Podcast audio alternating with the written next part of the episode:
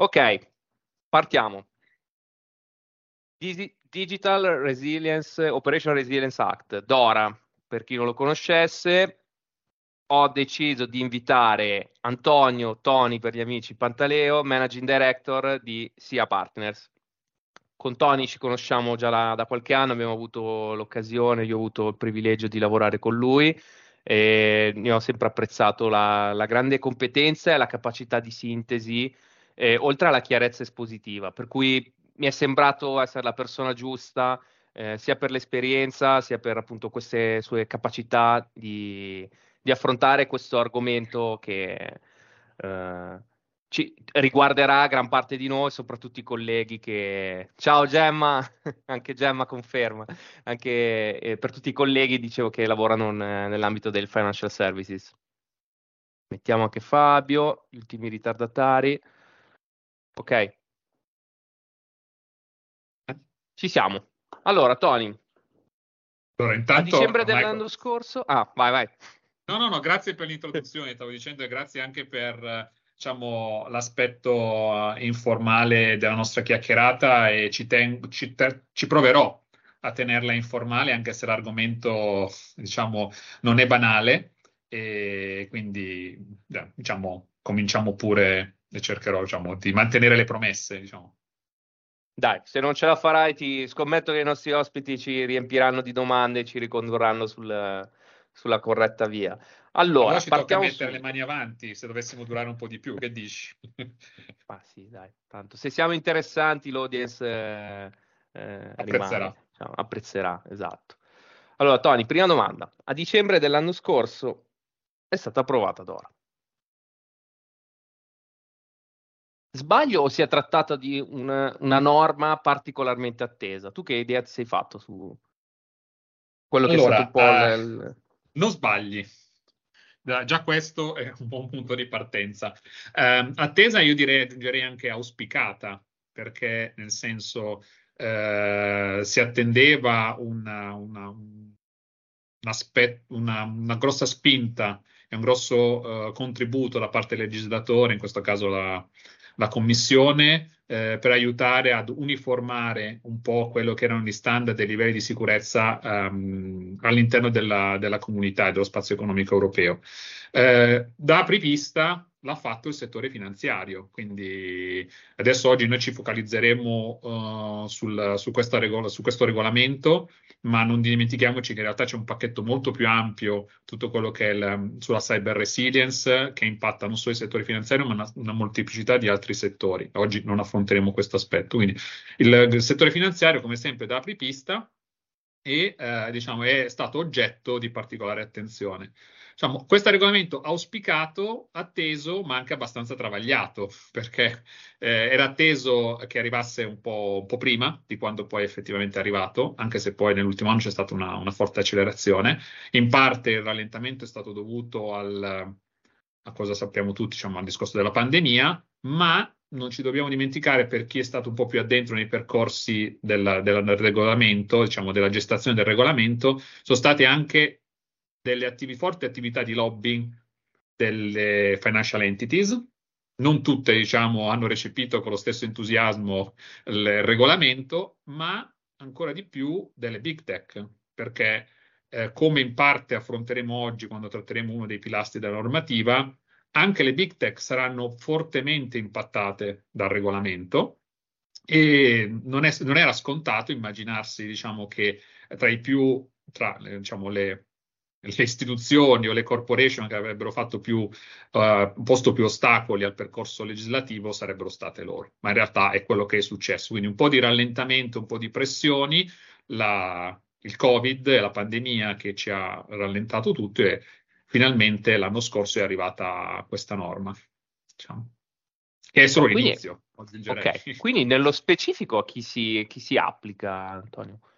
Allora, il perimetro ecco. e i tempi allora, eh, quindi ho già dato qualche anticipazione a mm. riguardo. Mm. Allora, eh, settore finanziario, mai come con questo regolamento, il termine settore finanziario è estensivo, perché farei prima dire a chi non si applica. Quindi, ovviamente, a tutte le financial entities di varia natura, eh, possiamo pensare banche e assicurazioni, ma anche le credit, um, eh, rating agencies, eh, tutta la parte di mercato, sì, le SIM, le parti di mercato, veramente immaginate una financial institution, eh, tutta la parte fintech, quindi tutto il mondo fintech che è sempre stato, non dico deregolato, perché in realtà poi hanno anche a loro volta delle regolamentazioni cui sono particolarmente soggetti, però sempre un mondo di startup con una, una regolamentazione un po' più soft. No, a questo punto anche loro entrano a far parte di questo pacchetto. Eh, quindi fa, veramente ci sono pochissime esclusioni. Il mondo delle cripto esclusioni... è ancora fuori, giusto? No, no, no, no, no. Eh, coinvolta anche le, la parte, sì, sì, sì, anche la parte delle, delle cripto, eh, tutta la parte mercato, quindi central counterparties, eh, sto, mercati, tutto praticamente. Veramente sono escluse le microimprese, microimprese mm. quindi sotto i 15 dipendenti o veramente delle eccezioni minimali. Che però è una messo... versione tipo edulcorata del, del, regolamento, una versione un po' più light, o allora, sono totalmente eh, escluse? Allora, ci sono delle esclusioni totali, ok? Mm-hmm. Per cui vuol dire che si applicano gli altri regolamenti eh, tuttora vigenti, non è che saranno deregolamentate, ovviamente saranno soggetti a quegli approcci un po' light, tipicamente demandati ai vari paesi a cui sono già soggetti, quindi non si applica, non vuol dire che non sono regolamentati, dal, dal, rimarranno per le condizioni che già oggi utilizzano. Um, quindi su queste veramente ci sono poche eccezioni. Le competent authorities nazionali avranno la possibilità di fare delle loro deroghe, anche questo comunque in un perimetro già segnato dal regolamento, eh, ma la mia, impli- mia, interpretazione, nonché diciamo, auspicio, è che queste deroghe vengano veramente limitate al minimo oppure non ne facciano veramente ris- eh, ricorso le varie um, autorità nazionali perché altrimenti andrebbero un po' contro il principio della, della norma, nel senso che è appunto uno dei pilastri, uno degli obiettivi principali, quello di cercare di creare una baseline di sicurezza per il settore finanziario. Non dimentichiamoci il formato, che è un regolamento, quindi il, regolamento, il fatto stesso che la norma sia un regolamento e quindi di appli- potenziale applicazione immediata in una direttiva è significativo del messaggio che la Commissione ha voluto dare, nel senso non è una direttiva come la NIS, ma è un regolamento, quindi anche questo la dice Luca, un po' quello che fa, un po' come è successo con il GDPR, che ha aperto un po' certo. la pista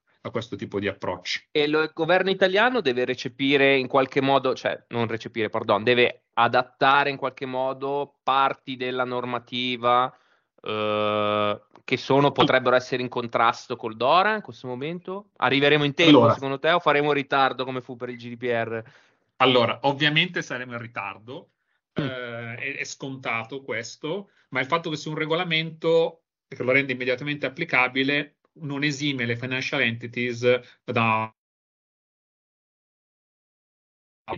eh, i, vari, i, vari, governi nazionali potranno diciamo, adottare o recepire la norma, dovranno adottare o recepire la norma ehm, nel loro ordinamento nazionale. Eh, non mi aspetto più che altro armo- dovendo armonizzare la normativa esistente, magari emendando delle normative o armonizzandole delle altre faccio un esempio che forse è un po' in anticipo sugli argomenti che tratteremo nel proseguo. Sul mondo dell'incident management ci sono un sacco di altre normative e nazionali, sovranazionali che sono coinvolte. Ovviamente, eh, dovendo introdurre un ulteriore meccanismo di reporting e ulteriori chiarimenti su questo meccanismo di reporting, mi aspetto degli impatti normativi a cascata sulle varie normative nazionali di primo e secondo livello. Quindi mm. non ci dimentichiamoci che anche in Italia noi abbiamo le nostre competent authority, Banca d'Italia, esatto. IVAS. Ti aspetti quindi anche un impatto, ad esempio, sulle varie circolari della Banca d'Italia? Su...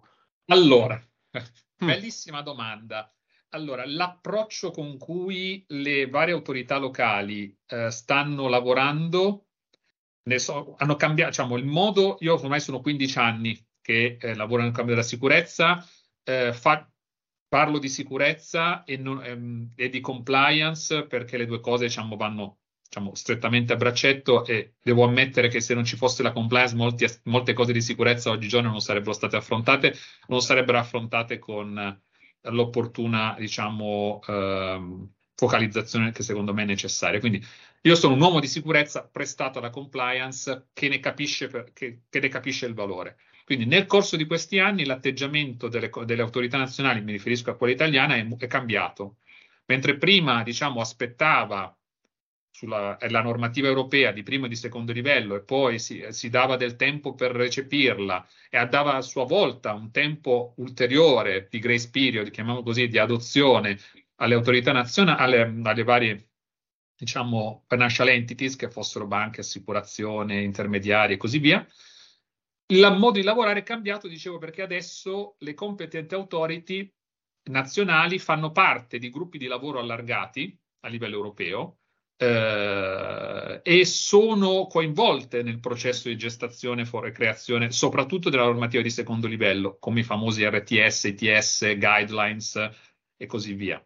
Quindi quello che succede oggigiorno è che sempre meno le competent authorities, almeno questo è l'approccio che sta seguendo la, la, le, le, autorità nazionali italiane, eh, modificano la normativa europea ma si limitano quasi sempre a fare, brutto dirlo, un cut and paste, però ragionato, perché a questo punto loro sono state parte del processo de, di gestazione e creazione delle normative. Mm-hmm. Questo è capitato col quarantesimo aggiornamento, ad mm. esempio. Mm. Quindi il quarantesimo aggiornamento che ha recepito Quali della 285 guidelines, esatto, della 285 per il settore bancario, è stato praticamente diciamo, mutuato eh, ex toto far parte alcune diciamo, leggere diciamo, caveat che l'autorità nazionale ha voluto eh, includere. Non ci dimentichiamo che quello si trattava del recepimento delle guidelines, che non sono binding, e quindi anche le autorità nazionali hanno, potuto, hanno avuto più margini di manovra per poterle recepire, mentre gli RTS, ITS, il regolamento, già il formato del regolamento, e gli RTS ITS invece sono binding. Quindi anche lì, diciamo, il processo non è così, diciamo, um, flessibile come nel caso delle guidelines, ok? Giusto okay. per rimanere in termini non legalesi. Ok, grazie per l'inciso. Tony, magari abbiamo rischiato di deragliare un attimo dal, dal selciato. Eh, però... gli argomenti poi sono molto esatto. collegati tra di loro. Riconducimi, esatto. riconducimi sulla retta via.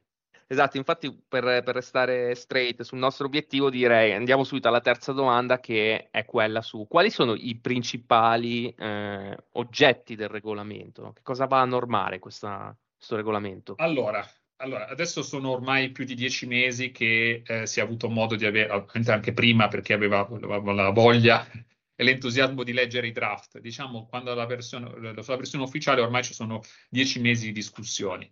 In, lettera, in letteratura e su, sia sui siti ufficiali delle competent authorities che de, della società di consulenza, di, eh, ci sono vari modi di classificare e toccare gli argomenti. Um, io ne ho identificati uh, sei, ma è il modo in cui io ho clusterizzato questi argomenti, quindi um, potreste trovare le, diciamo, su internet eh, o sui siti ufficiali magari delle clusterizzazioni leggermente diverse. Quindi pilastri, eh, dici, è diviso la normativa in pilastri. Mm. Sì, chiamiamoli in, in, in, dei pilastri principali, chiamiamoli dei temi principali. In realtà, anche qui do un'anticipazione senza, con il rischio di, di deragliare. La, il pilastro da, non sono tutti pilastri che hanno la stessa profondità e ampiezza ovvero non sono, non sono, stati, identi- non sono stati identificati come pilastri perché sono omogenei, nel, ripeto, nel numero di requisiti e nella profondità di requisiti.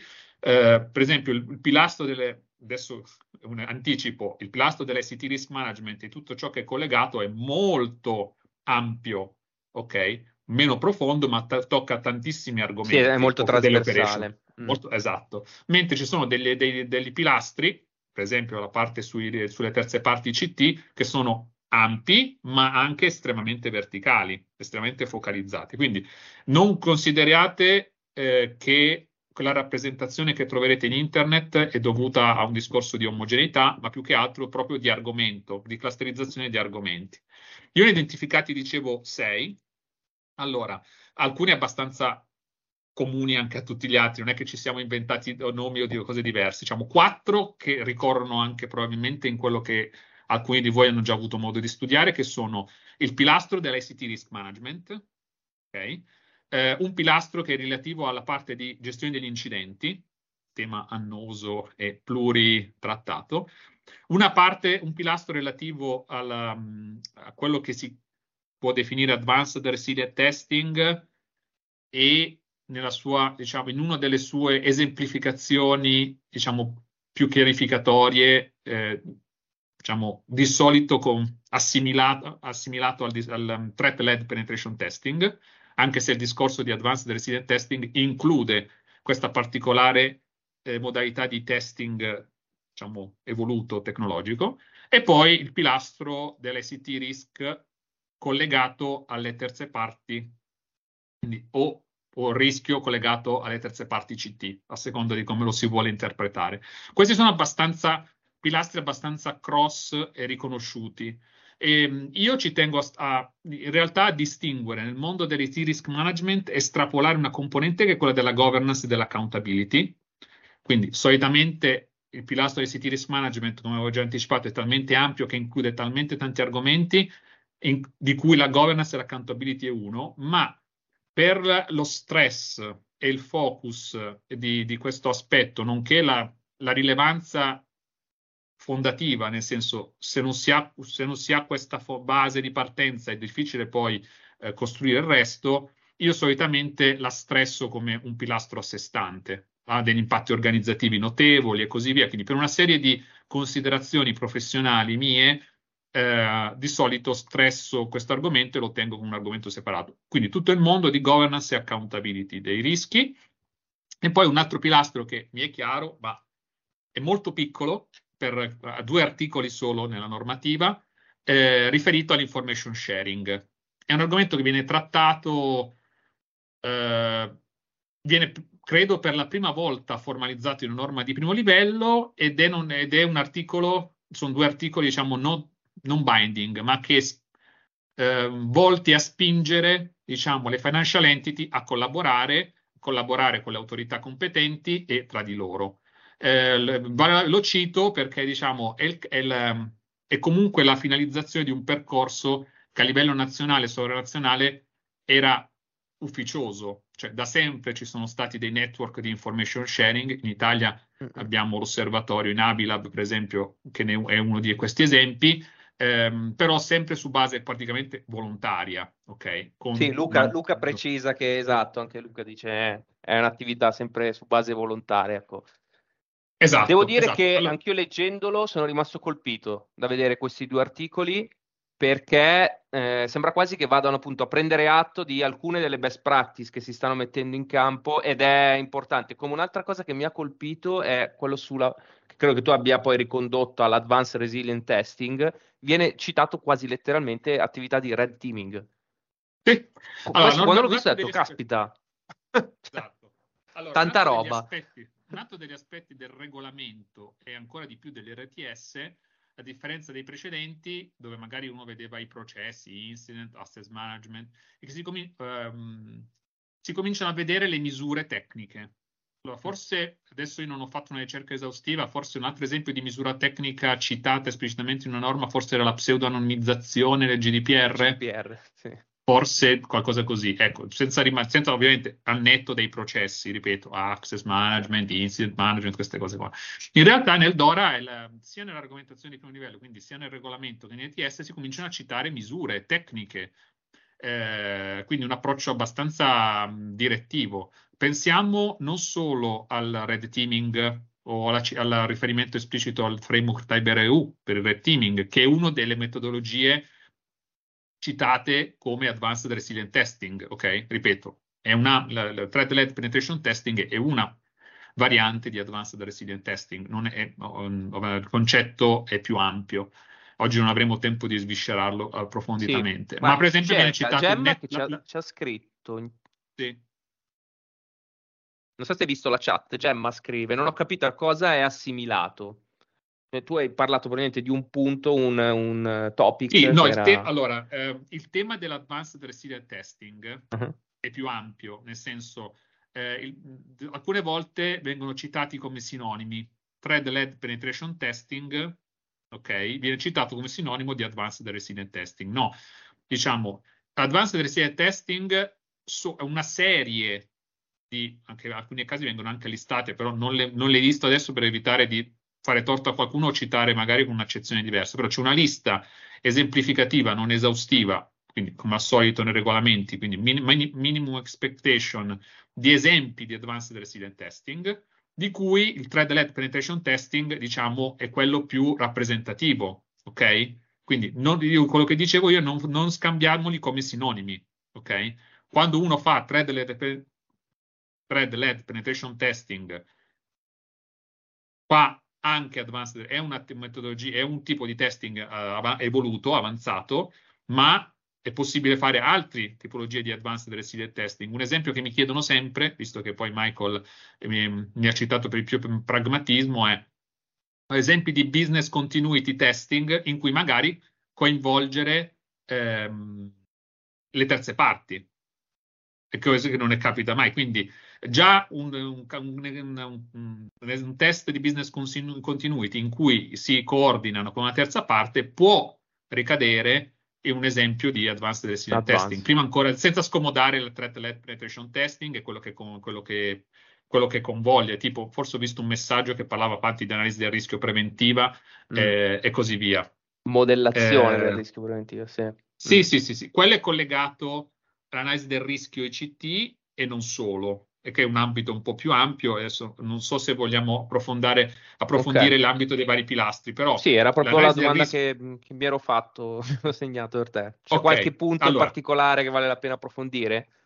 Allora, io direi di partire. Allora, direi di. Eh, gli argomenti sono tanti.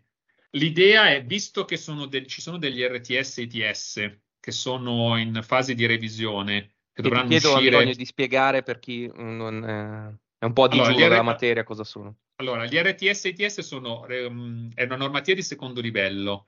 Uh, la Commissione diciamo, diciamo, emana uh, la normativa di primo livello, in questo caso il regolamento, ed ha mandato uh, alle competenti authorities europee di legiferare, anche se è un termine forse un po' forte, una normativa di secondo livello. Quindi dietro questo mandato queste sono, RTS sta per Regulatory Technical Standard, ATS sta per Implementing Technical Standard. La peculiarità di un Technical Standard di delle guidelines è che sono binding, come dicevo prima, quindi sono vincolanti per, uh, per le, um, i Paesi membri. Quindi, mentre le guidelines possono essere recepite, possono essere fatti degli amendments eh, o delle revision, possono anche essere... Quindi gli diciamo... ITS poi diventeranno anche la base su cui verranno sviluppati gli audit da parte delle autorità?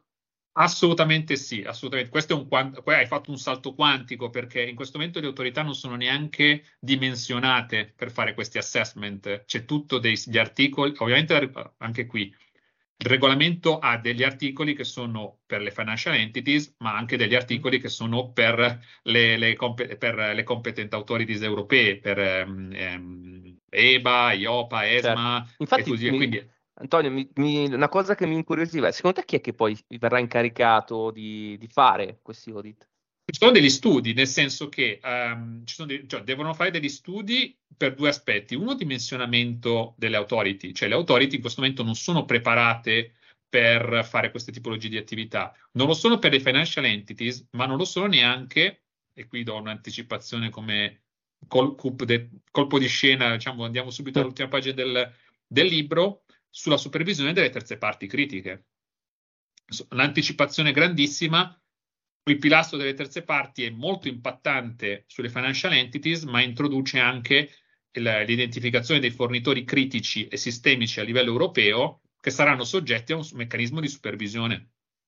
Quindi questo vuol dire che eh, non solo si stima le financial entities rilevanti per il DORA saranno più di 20.000, secondo me diciamo, nella 20.000 alta più che 20.000 Sì, ho letto un report del 2020, diceva sono 22.000 per ora, quelle individuate. Probabilmente saranno ancora di più, considerando Financial, mm. anche se c'è un processo ovviamente di M&A in corso, però diciamo 20.000 non si sbaglia secondo mm. me. Ovviamente non okay. tutte saranno soggette alla, alla supervisione EIOPA, certo. e ESMA e così via, congiunta o meno. Eh, però comunque queste, tutte queste decine, decine di migliaia di financial entities invieranno un report periodico alle autorità e le autorità non sono ancora in grado di, non sono ancora neanche dimensionate per recepire questi report e analizzarli. Quindi ovviamente ehm, sono molto sotto pressione. Quindi è un tema eh, di ehm, staffing sicuramente, eh, per, sì, okay. sistemi. Si ritorna sempre lì alla fine, i problemi della security sono sempre quelli alla fine. I sistemi, i sistemi, mm. dove raccogli i 22.000 registri dei fornitori, come li colleghi, come li strutturi, come, insomma, insomma non, è, non, è, banale. Non è banale. Sappiate, sappiate che eh, anche le, le competent authorities europee, per non parlare di quelle nazionali, avranno il loro bel da fare sul dimensionarsi Quindi Antonio, e così scusami, via. la battuta è d'obbligo, non ci stai suggerendo di fare gli ignorri e te, con la speranza no. che tanto non verranno letti i report che verranno mandati? Allora, eh, quello che è successo un po' con uh, gli operatori di servizi essenziali, quindi con, mm. uh, con la CN per qualche mese, mm. No, allora direi che eh, di sfruttare in realtà il fatto che probabilmente la maggior parte delle financial entities, quelle più grandi secondo me faranno un po' da apripista come sempre storicamente stato, quindi saranno le prime a essere oggetto di ispezioni ma anche di collaborazione e saranno probabilmente anche quelle più ascoltate in fase di feedback e di tuning dei processi operativi sottostanti, quindi classico reporting per esempio alle autorità competenti eh, di sfruttare in realtà il fatto che probabilmente anche le competent authority saranno un po' in difficoltà nel gestire i nuovi processi, nell'impostare i nuovi processi e eh, eh, erogarli per eh, lavorare su, su, quello che c'è da fare in casa, perché effettivamente ce, n'è, ce ne sarà tanto da, da fare al riguardo. Bene. Allora, ritorniamo alla domanda da, originaria. torniamo, torniamo alla Quindi, da dove partiamo? Pilastri. Mm. Allora, io direi, visto che ci sono, abbiamo fatto questa divagazione su RTS e ITS, io direi ehm, di focalizzarci su almeno tre di questi argomenti che coincidono più o meno con i pilastri che hanno avuto una prima mh, mm, eh, emissione di eh, questi RTS e ITS che oggi sono, hanno finito la fase di consultation e sono in fase di revisione. Eh, partiamo dall'ICT Risk Management. Okay. Qui il rischio è di parlarci potenzialmente per ore. Eh, visto che gli argomenti sono tanti, non entrerò nel verticale, ma se ci fossero delle domande sia in chat che da te, Michael, magari possiamo um, divergere. Allora, eh, l'aspetto dei siti risk management è talmente pervasivo, è talmente importante all'interno del regolamento che l'RTS, che è stato definito, cioè, indirizza molte tematiche e cerca di mettere diciamo, un po' di ordine in, um, in molti argomenti.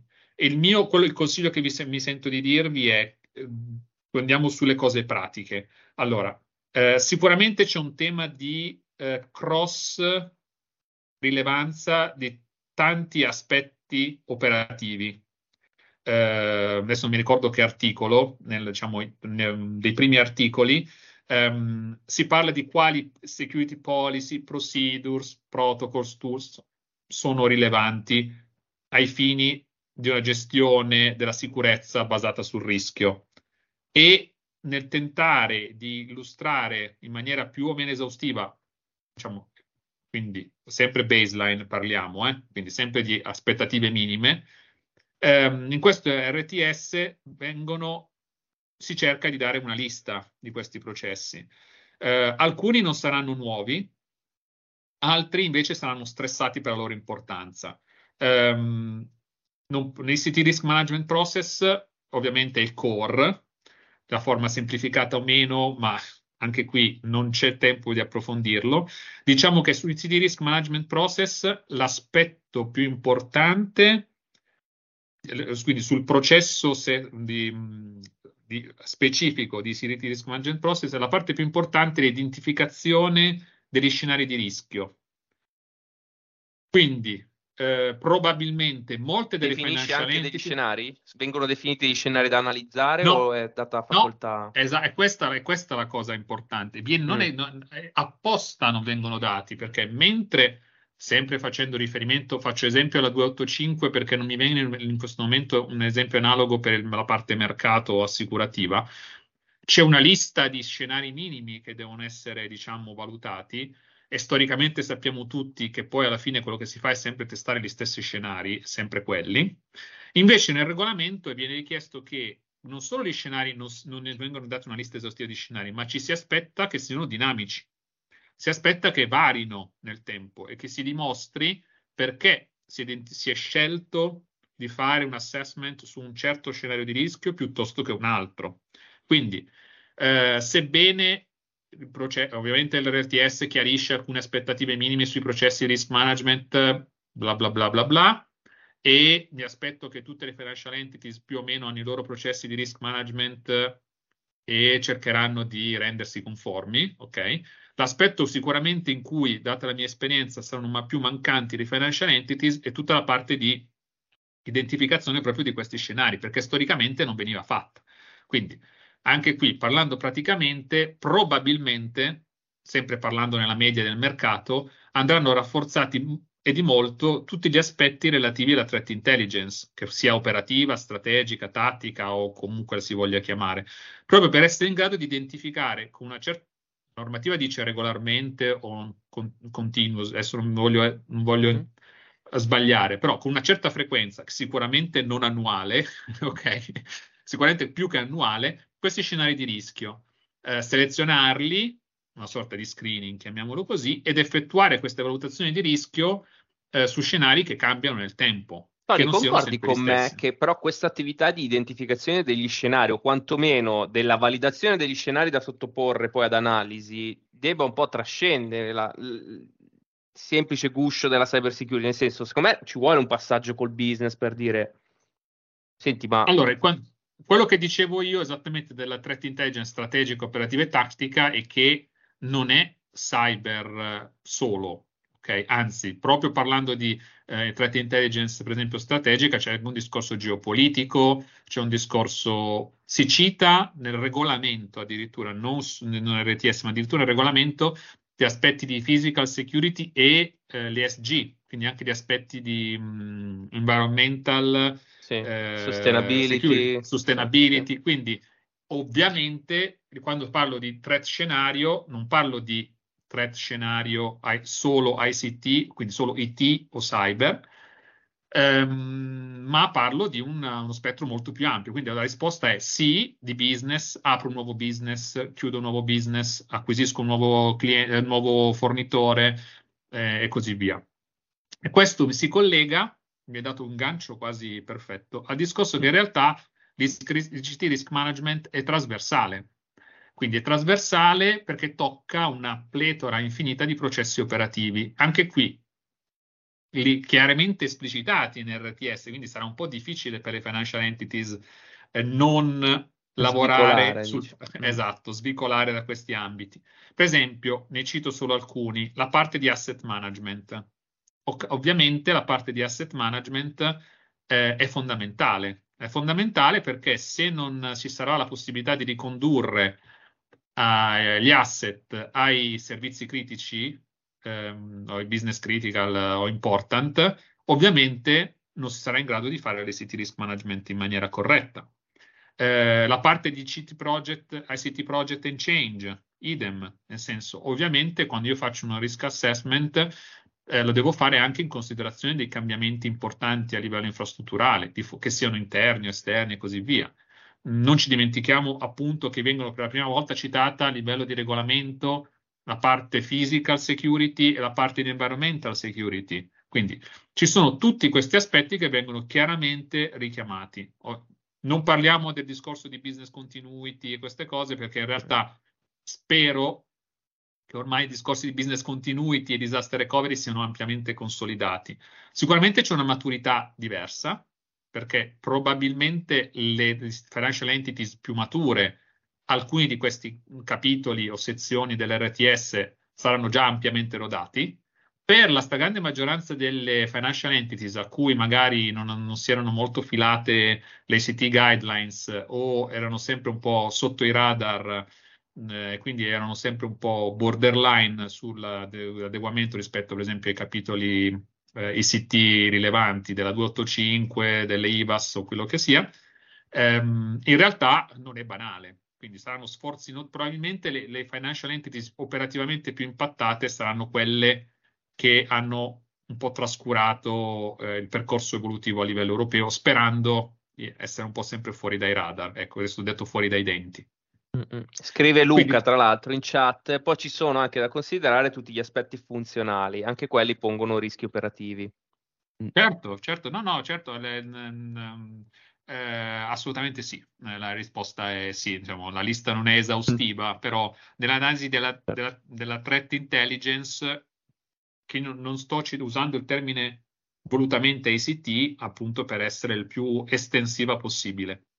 Ah, un'altra cosa importante è che finalmente, questo forse magari sembrerà banale, ma finalmente il termine ICT viene uno sdoganato, perché la parte communication ogni tanto veniva sempre dimenticata, e due diventa finalmente inclusivo della parte cyber. Quindi quando, si, quando nel regolamento si parla di ICT, per ICT si intende communication, technology, security e tutto. Quindi diciamo è un termine omnicomprensivo.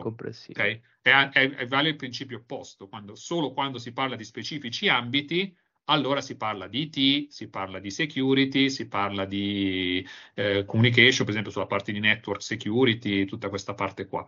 Però il termine ICT, finalmente, è omnicomprensivo di tutto, quindi non c'è bisogno di specificare ICT e security. Okay? La necessità di specificare CT e security è dovuta agli aspetti organizzativi che poi sono stratificando negli anni, però a livello di regolamento ormai i due termini non hanno più senso di esistere in maniera disgiunta. Ok?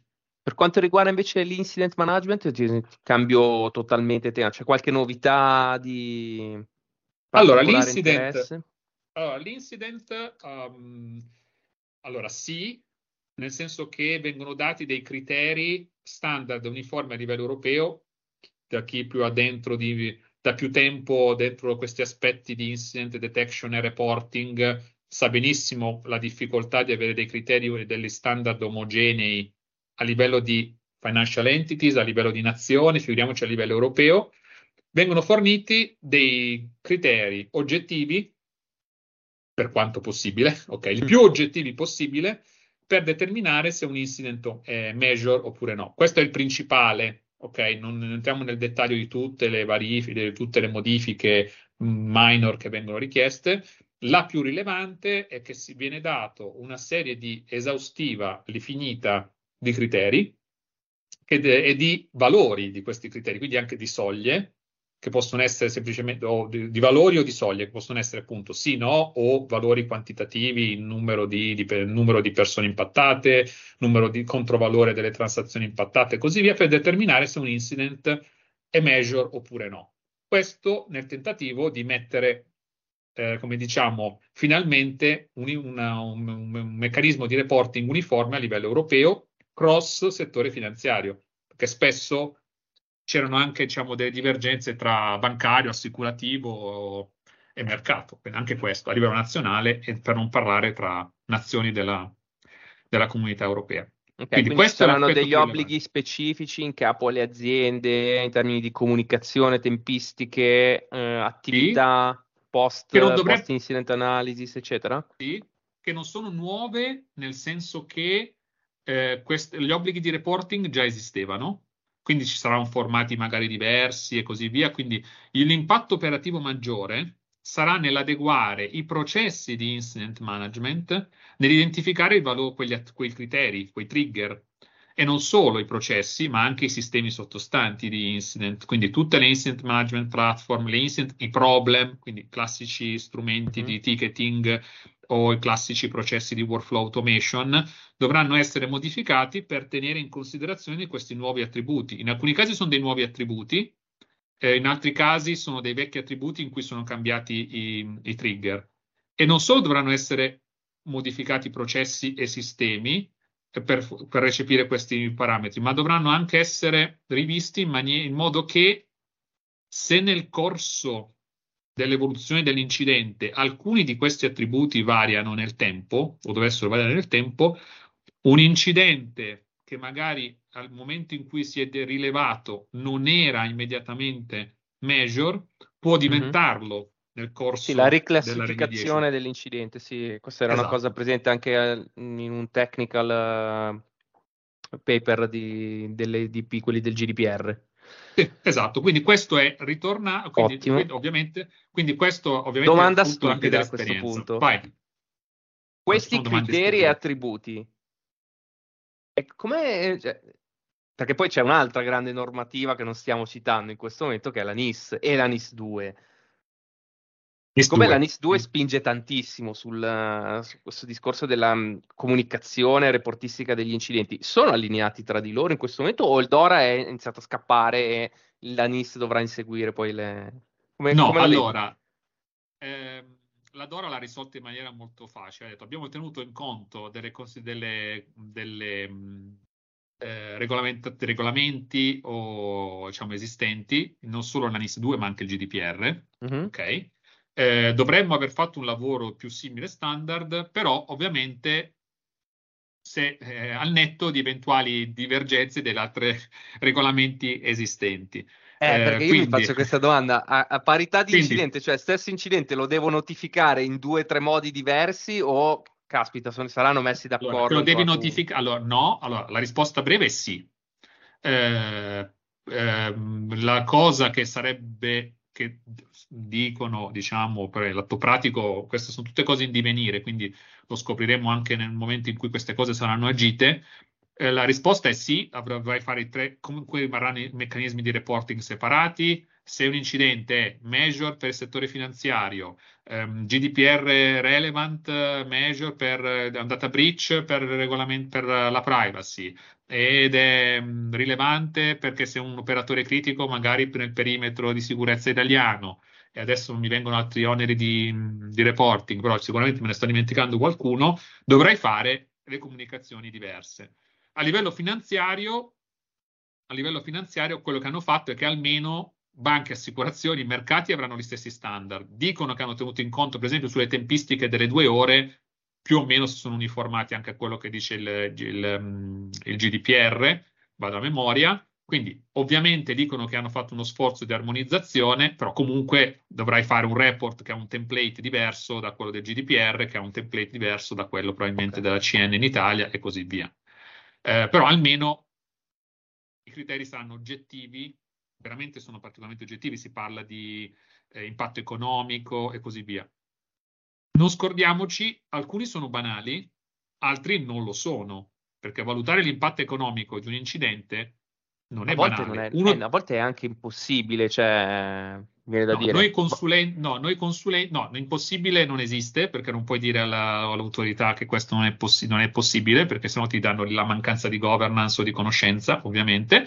Tu mi insegni, però quello che noi suggeriamo ai consulenti è di farsi dei play. È una presunzione. Però è una esatto, presunzione, Antonio. Cioè, tu devi no, presumere eh. che il danno potrebbe essere in questo range, quello sì, però poi effettivamente non lo sai quantificare. No, allora, no. ovviamente la norma ti permette, il processo stesso ti permette di aggiornare in continuo le tue stime, per, da cui il motivo per cui un incident che magari all'inizio non è measure poi può diventarlo dopo, ok?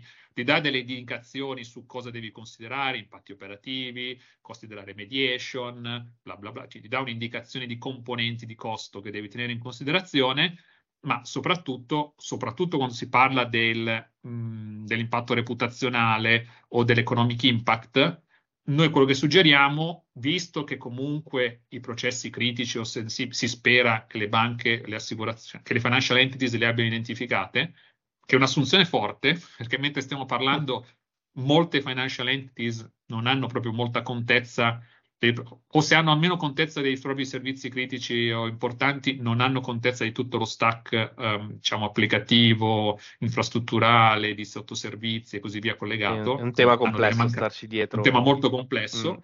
Mm. Um, Chi ha lavorato in banca può, può, può capirci. E, e, la parte importante è crearsi dei playbook, quindi delle, delle situazioni in cui se mi, capi- se mi, capita un incidente su quel servizio per una certa durata, eh, quindi fare delle sorti di pre-classificazione di impatti potenziali a verificarsi un incidente. Per, comunque la norma e il processo, se siamo rigorosi, prevedrebbe che nel momento in cui tu fai una, una detection, ok, tu valuti quei sette, quei sette, parametri, credo vada a memoria, sei o sette, sette credo, eh, parametri e devi considerarli nel momento in cui c'è un incidente. Quindi potenzialmente ad ogni incidente tu dovresti fare quei calcoli. Ora, Eh, ovviamente ci saranno dei modi per strutturarlo in maniera, diciamo, ragionevole, sostenibile e così via. La norma poi differenzia tra criteri primari e criteri secondari, ma questo non vuol dire che ad ogni incidente tu almeno un'idea di quei sette valori ce la devi avere. Quindi, per da cui il nostro suggerimento è che su alcuni di questi attributi non, diciamo, meno oggettivi di altri, si, pro, si proponga delle pre-classificazioni, delle pre-quantificazioni. Mm. Altrimenti c'è il rischio che non, questo trigger non scatti mai, oppure scatti soltanto dopo, dopo magari due ore o dopo due giorni che stai gestendo l'incidente. Ecco, invece, dal punto di vista, mi, mi pare di aver visto uh, proprio delle, degli articoli che parlassero anche della gestione della comunicazione sì. all'interno della crisi. Anche questo mi è sembrato un aspetto abbastanza innovativo, diciamo. Sì, senso... allora. Eh, c'è sempre molta reticenza. Ha messo un po' di ordine, diciamo che ha messo mm. un po' di ordine tra business continuity e crisis management. Eh, anche qui, eh, diciamo, se, la Dora, questo l'ha fatto in generale, cioè ha, è un punto di arrivo per alcuni versi perché ha cercato di mettere ordine e creare una baseline comune tra una serie di argomenti che sono trattati, business continuity, crisis management e così via, e ha creato delle aspettative minime. Quindi sì, ma è un po' come il discorso del, dell'incident management, dell'information sharing o altre cose. Sono tutti temi trattati adesso forse qualcuno, forse il thread led penetration testing è la parte più, diciamo, ex novo, sono tutti temi trattati, ma che erano trattati con profondità diverse o maniere diverse a, a, a, nei vari settori di mercato. Quindi quello che ha cercato di fare è cercato di mettere un po' un punto a capo e fare una, una, una baseline. Quindi sì, vengono citati, non è stravolgente, stress il discorso della business continuity, dell'importanza della, del crisis management, dell'aspetto reputazionale, soprattutto per quelli che sono i sistemi critici e soprattutto per un discorso di rilevanza sistemica. Non ci dimentichiamo che il DORA è nato per garantire la resilience del sistema finanziario europeo dopo diciamo, parecchi fatti, soprattutto diciamo, attacchi ransomware avvenuti con successo, certo. per cui tutti i processi, le difese, le, le misure tecniche di sicurezza, i processi di compliance si erano mostrati deficienti. Quindi, e tu mi hai citato ransomware e io introduco la penultima domanda che mi sono segnato, che è eh, forse il tema per cui gran parte di noi sono qui, sono più interessati, è un po' il tema del momento, è quello delle third parties. Allora, sì, allora anche qui ehm, probabilmente allora, il, il, tema delle third parties è un tema, uh, sappiamo tutti, molto delicato, è uno dei pilastri della normativa. Eh, tutti, tutti, dicono che l'hanno indirizzato, ma anche qui è uno degli argomenti che è stato indirizzato in maniera più disomogenea possibile che abbia mai visto sui clienti su cui ho avuto il um, privilegio di lavorare. Eh, quello che fa la normativa è appunto cercare di mettere ordine, ordine nel processo, dando delle aspettative minime su quello che si chiede, ok? Eh, alcune, delle, alcune non sono cose nuove, chiunque abbia fatto dei processi TPRM indipendentemente in aspetto ICT o meno, sa, ci si aspetterebbe di avere quelle fasi del processo, però visto che poi nell'atto pratico spesso i processi sono, diciamo, in maniera abbastanza fantasiosa adottati, quello che eh, la norma si propone di fare è quello di mettere, diciamo, dei paletti e delle aspettative minime. Sul processo, quindi su, c'è un RTS, anche qui, eh, una cosa importante, uno degli aspetti più importanti da tenere in conto è che finalmente è messo per chiaro, è scritto che ci si aspetta un approccio, diciamo, proporzionale alla rischiosità dell'operatore. In questo caso stiamo parlando di opera- eh, rischi collegati al mondo ICT o ICT third party, a seconda di come lo si vuole interpretare, ok? Perché secondo me andrebbe interpretato, scusate la parentesi, secondo me andrebbe interpretato come rischi CT collegati alle terze parti, che è una, un'interpretazione più ampia delle, eh, terze, dei rischi derivanti dalle terze parti CT. Non Ti so chiedo di fare stato... degli esempi a questo punto, Tony. Allora, ovviamente un rischio ICT che cade da una terza parte potenzialmente potrebbe anche essere collegato, diciamo, a un, um, a un fornitore di servizi professionali, ok? Okay? perché magari un fornitore di servizi professionali si deve collegare alla tua rete, non ti offre servizi IT, uh, di, non ti offre servizi infrastrutturali, non ti offre servizi eh, neanche di maintenance, eh, non ti offre servizi di sicurezza gestita o, o interventi sui suoi servizi e così via, ma potrebbe in, impattare perché la tipologia di, di, di, utente, magari un utente privilegiato che collabora con qualcuno de, de, ehm, all'interno della, dell'organizzazione e quindi creare dei rischi CT. Classico, che ne so, PC, eh, infetto o, o altre cose. Queste interpretazioni di rischi CT derivanti dalle terze parti che in questo momento sarei più orientato a dare. Un'altra cosa è l'interpretazione dei rischi derivanti dalle terze parti CT, quindi fornitori okay, di servizi ICT, diciamo, esatto. infrastrutturali, applicativi, core, esatto, tendenzialmente. Esatto, che ovviamente okay. è un sottoinsieme dei primi, certo. ovviamente. Quindi la prima interpretazione include questi, ma non solo. Allora, um, quale io in questo momento suggerisco, in attesa di chiarimenti, formalizzazione, pubblicazione ufficiale dell'RTS, bla bla bla, di utilizzare questo, questa interpretazione. Quindi un'interpretazione un po' più ampia, che poi okay. corrisponde alla realtà che affrontiamo tutti i giorni. Sì, che poi è, cioè esatto. Capendo che però poi è ovviamente l'ITS, eh, che il primo ITS è quello dell'Implementing Technical Standard, nel suo registro, nelle sue cose che chiede di mantenere, ovviamente parla di, cioè in questo momento parla di fornitori ICT, quindi collegati a servizi o forniture, anche qui fornitori, forniture sono due cose diverse che andranno tenute in considerazione, ICT. Quindi nella parte di processo, il mio suggerimento in questo momento è pensare al rischio ICT derivante dalle terze parti, mentre l'ITS, quello che chiede l'ITS è sicuramente di fare un reporting specifico sui fornitori di servizi ICT o servizi o forniture. Tornando quindi in conclusione, a meno che non ci siano domande, sulla parte di processo si finalmente si fa chiarezza su un fatto importante, che ci deve essere una proporzionalità nella gestione dei fornitori, quindi quello che in gergo tecnico noi chiamiamo tiering, ok?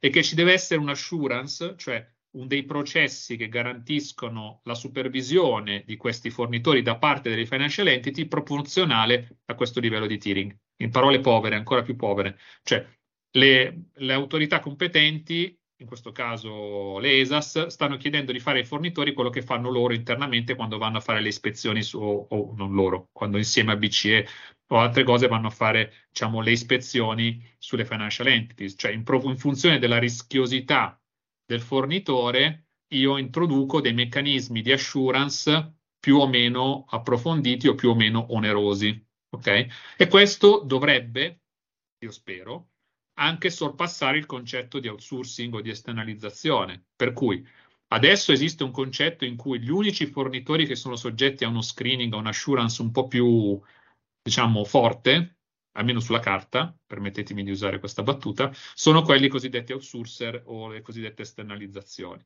In realtà il DORA spianerà un po' questo discorso delle, delle, delle, e delle esternalizzazioni, per cui ci potrebbero essere dei fornitori critici CT che non sono outsourcer, che non sono esternalizzazioni. Quindi non è detto che ovviamente se probabil, probabilmente se, in funzione del processo di tiering e di risk management che ogni financial entity deciderà di adottare, un outsourcer ragionevolmente Susser ICT ragionevolmente sarà un fornitore critico ICT, ma non è detto che ci, in questo momento ci siano dei fornitori ICT che non sono outsourcer o esternalizzazioni. Io faccio l'esempio dell'application maintenance. Ci sono delle forniture o dei fornitori di, di servizi ICT che offrono servizi di application maintenance che non sono outsourcing o esternalizzazioni.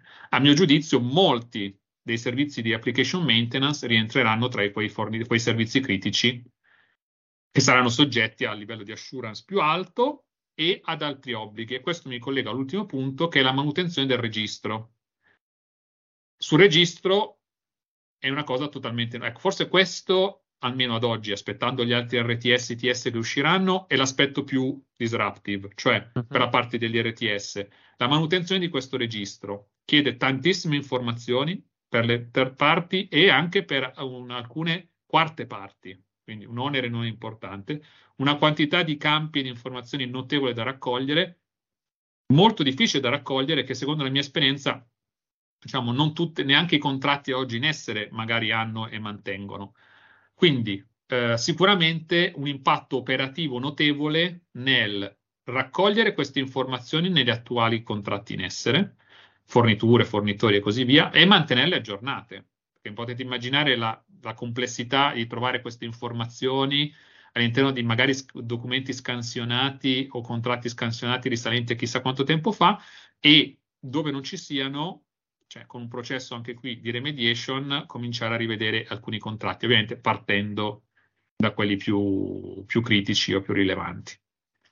Perché questo? Uno si dice perché devo tutti questi registri? È, la, è, molto semplice perché questi registri dovranno essere comunicati e condivisi con le autorità competenti che magicamente si creeranno una loro vista sistemica, quindi metteranno in collegamento tra di loro tutti i registri che verranno condivisi dalle financial entities perché a loro volta dovranno identificare quali sono i fornitori critici a livello europeo. A ah, livello quindi sistemico. li identificheranno così in maniera indiretta sostanzialmente. Sì, esatto, mm. esattamente. Quindi mettendo insieme magicamente tutti questi registri, um, a seguito del verificarsi certe condizioni e certi attributi, le, le ESAS, chi, come, con che tempi, tutto in divenire, tutto in fieri, eh, identificheranno questi fornitori critici e questi fornitori critici saranno soggetti alla supervisione come di fatto se fossero delle financial entities, da cui mi ricollego a, a uno dei nostri spunti iniziali del, diciamo, degli ostacoli e degli, diciamo,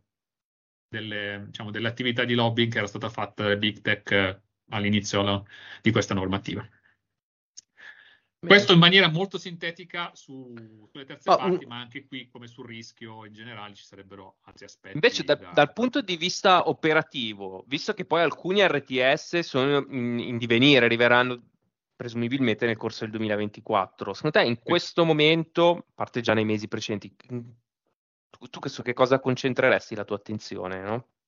Allora, oh, anche questa è la domanda che mi fanno anche... Dipende molto dalla maturità ovviamente del cliente. Del... Esatto, esatto. La risposta da consulente sarebbe dipende mm. da dove parti, ovviamente, se ti sei fatto i compiti in casa e soprattutto se sei stato onesto con te stesso. Da un nostro, da nostro mm, benchmark, da una nostra rilevazione che abbiamo fatto, eh, diciamo che molti stanno aspettando di avere un po' le idee più chiare, come tutto almeno con i draft RTS ITS. Secondo me, un po' colpevolmente, perché l'impatto operativo di tutti questi RTS ITS sarà notevole, anche per coloro che si ritengono molto maturi, ok? Per non parlare di quelli che in realtà non sono a livelli di maturità delle, delle financial entities più, più blasonate, diciamo così.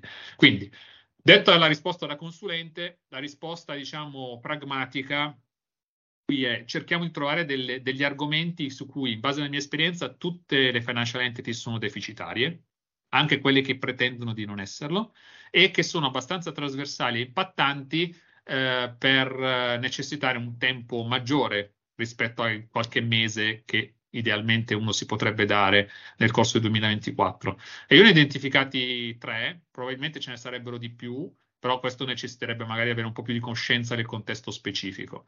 Quindi io partirei dal discorso asset management. Ok?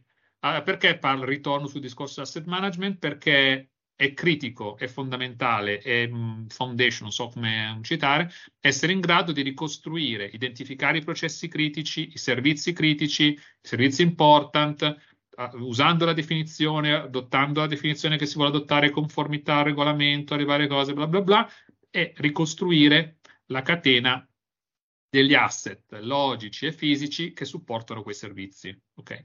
Vecchio eh, adagio, persone, se scusate, non sai cosa proteggere, non puoi fare sicurezza, torna sempre utile. No, e qui non puoi fare resilienza, eh, ovviamente. Eh, non, esatto. dimentichiamoci le persone.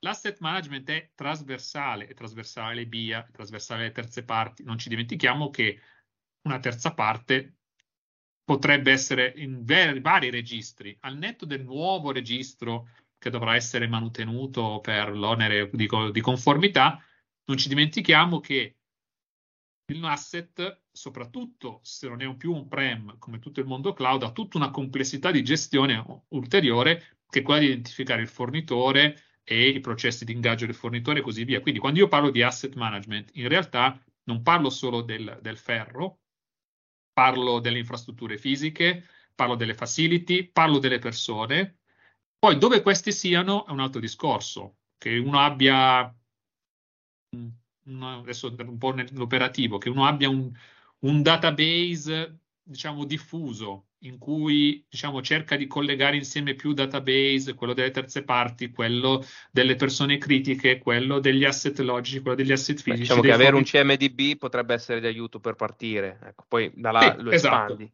Eh, se non hai neanche realtà, quello... Allora, in realtà poi il processo, questo è top down, bottom up, qui entriamo veramente nelle peculiarità. Io ho visto realtà che hanno 5 CMDB che non si parlano, che hanno identificativi diversi, ho visto realtà che hanno un CMDB fatti molto bene, ma che non, son, non si parlano con le BIA, per esempio, e così via. Quindi eh, ne ho viste di tutte le, le, situazioni. Però il discorso conosci te stesso, per parlare, è molto importante. Molto importante perché su tutti questi ci sono poi processi. Il CT risk management, l'incident management, se, no, se non hai questo, questo asset management fatto bene, alcuni criteri, alcuni attributi, trigger dell'incident management non li puoi determinare se non hai il registro fatto bene sulle BIA, non puoi fare la, la, l'advanced resilient testing. Se non hai il discorso del, del, del, degli asset fisici e logici, non puoi fare l'ST risk management process, indipendentemente dalla metodologia che vorrei adottare. Non puoi fare un threat modeling sì, è un tema trasversale, assolutamente. Esatto, quindi per la sua trasversalità e annosa complessità è un tema che comincerei a riprendere in maniera importante. Poi il discorso threat modeling, anche qui eh, io lo chiamo threat modeling, eh, threat, ident- trash scenario identification, lo, non vorrei chiamarlo threat intelligence perché potrebbe essere esaustivo, entriamo anche quindi in distinzione di lana caprina, eh, però chiamiamo tutta la capacità di identificare minacce, attori di minaccia, configurare degli scenari e valutare se quei scenari debbano essere o meno um, uso l'inglesismo, eh, assessati, verificati del, all'interno del valutati. processo di risk, valutati all'interno del risk management process. Eh, qualunque siano le metodologie, non esistono standard, in questo che meno vado a memoria, esistono delle best practice, delle industry broadly recognized, come diciamo noi, ehm, pratiche. Quindi anche lì strutturarsi perché gli output di questo processo di identificazione delle minacce e degli scenari alimenti il più importante che la parte del processo di safety risk management, ma anche informi, per esempio, il processo di um, advanced resilient testing, per esempio. And last but not least, discorso delle terze parti. Credo che aver, aver abbastanza spaventato tutti sugli impatti operativi che avrà questo aspetto, ehm, solo l'idea di mantenere quel registro che ha decine di campi devono essere aggiornati, manutenuti, la complessità dei fornitori e la complessità di tutti i processi di procurement che ho visto nella mia esperienza. Ma tutte in realtà molto che... strutturate dove si parla di alcune migliaia di fornitori.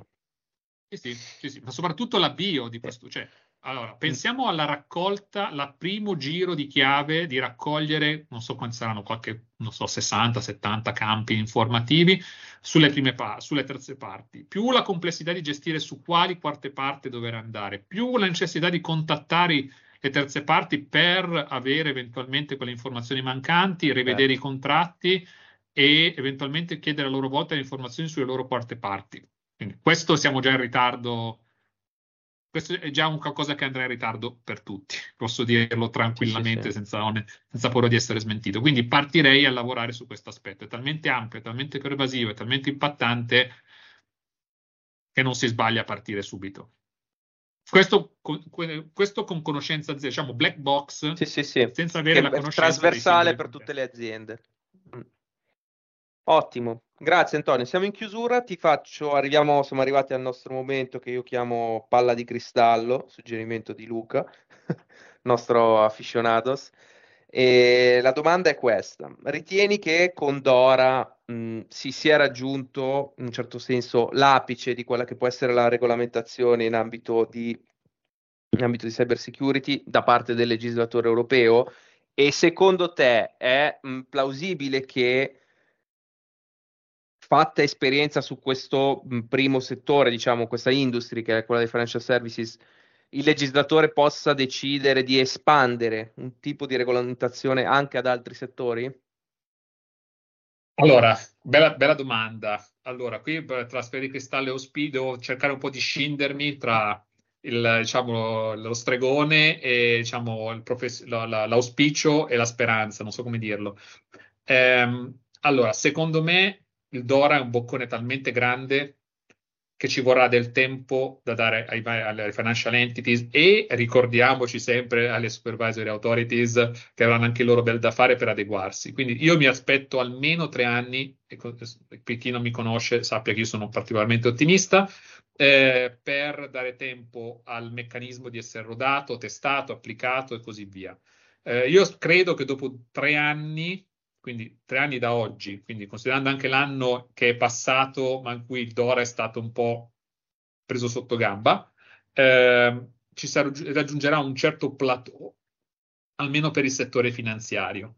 Eh, non mi aspetto normativa ulteriore cyber pura sul settore finanziario, il mio auspicio è che sta, la NIS 2 adesso è uscita a gennaio, quindi anche lì ci sarà un tempo di adeguamento, tempo, è una direttiva, quindi dovrà essere recepita certo. dagli Stati membri, quindi il tempo si allunga, ma c'è un motivo, tutto ciò che si fa cross settoriale è molto più complicato. Mm, penso, penso solo a mettere insieme un'autorità di trasporti aerei con eh, un'autorità per la safety farmaceutica, con un'autorità eh, bancaria, mi immagino la complessità di mettere questa cosa, da cui anche il fatto per cui c'è una direttiva e non un regolamento per la NIS. Okay? Ci sono dei sensi dei razionali sottostanti. Eh, quindi non penso che si arriverà presto a una DORA cross settore.